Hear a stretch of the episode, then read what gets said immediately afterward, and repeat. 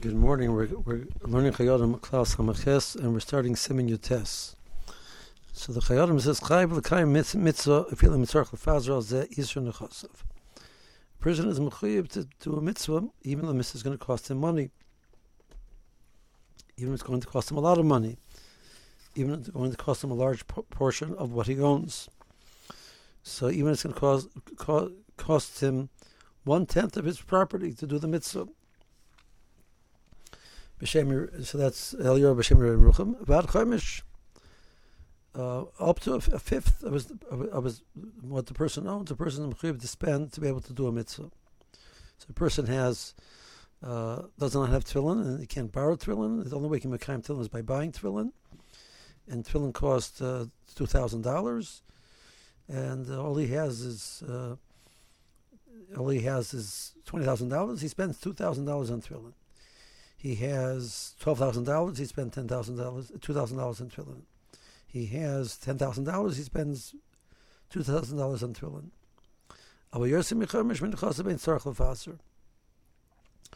But if it's more than a chaimish, so uh, he's not mechiv to spend it. So he only has eight thousand dollars. He's not mechiv to spend two thousand dollars on tefillin. There's only tefillin available for two thousand dollars. The only way he can do tefillin is by is by buying it he's considered an honest, and he's not chayiv in the mitzvah of tefillin.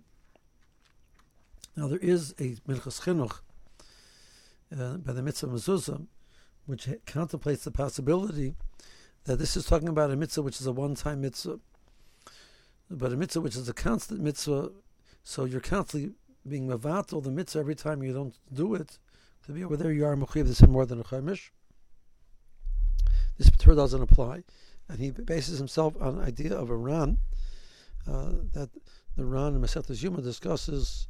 We know there's a rule when a person is is being being urban avera because of pikuach nefesh. We try and do the lesser avera first, that we can feed him uh, t- two foods which will help him recover. The, he can, he needs to eat non kosher food. We could f- feed him a piece of chazer, which is a lav, or we could feed him uh, a piece of chayla, which is chiv chorus, we give him the, chazer, which is a lav. We have a choice to being being, mechal or Shabbos and eating chazer.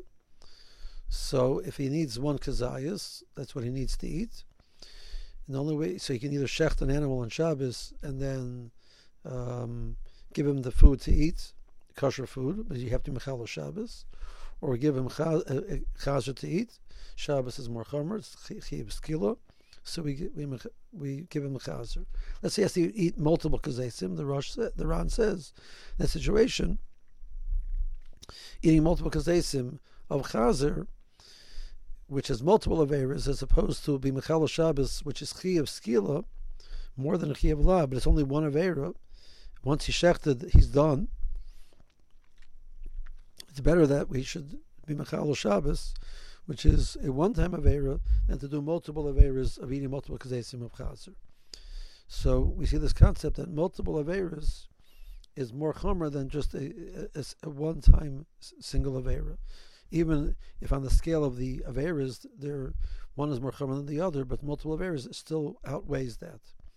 So arguably, being mavatal the mitzvah of mezuzah on a constant basis, that's the case of the Minchas Chinuch, he says possibly is more chomer than just a symbol, an asay, which is a one-time thing. So, are an example of tefillin, we could argue, the, argue that argument as well. So that's not clear. The Mishnah Berurah does not mention such a concept and such a difference, and that the Minchas Chinuch seems to introduce the possibility. Uh, but the, I think the assumption of the poskim is like the, the way the the that we do not differentiate between the various different types of mitzvahs. So a person should not spend more than a chomer in circle fazer. A mitzvah of eris. Even if, if he doesn't do it now, he'll lose the opportunity. Um, now,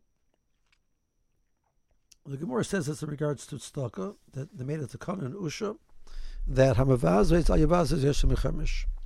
So more in Ksubis, the Gemara says that Usha was the place where the Sanhedrin, one of the places where the Sanhedrin had moved to after it had to leave Yerushalayim. And while the Sanhedrin was in the city of Usha, they made the takana that, that a person who's spending money for mitzvahs uh, or, for, or for tzedakah uh, does not give does not should not give more than a chaimish. The concern being that possibly, if he would do, that will cause him to be moved into a state of poverty, and uh, and he'll end up needing needing people to support him, and that's not that's not considered something he's mechuyev to do, There are some exceptions. We know the mitzvah of Chanukah. Near Chanukah, it says that even if a person needs to uh, go around collecting money to be able to do the mitzvah near Chanukah, he's mechuyev to do that. Uh, but that's an exception in this rule.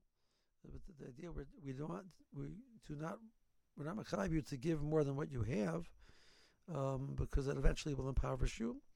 So um, you're not mechayiv to become an ani in order to be able to do the mitzvah. Uh, but in Chanukah it says even if you have all you have left is a, a shirt off your back, you sell the shirt off your back to be the mitzvah of Ner Chanukah because of the concept of pirsumei Nisa. But that's an exception.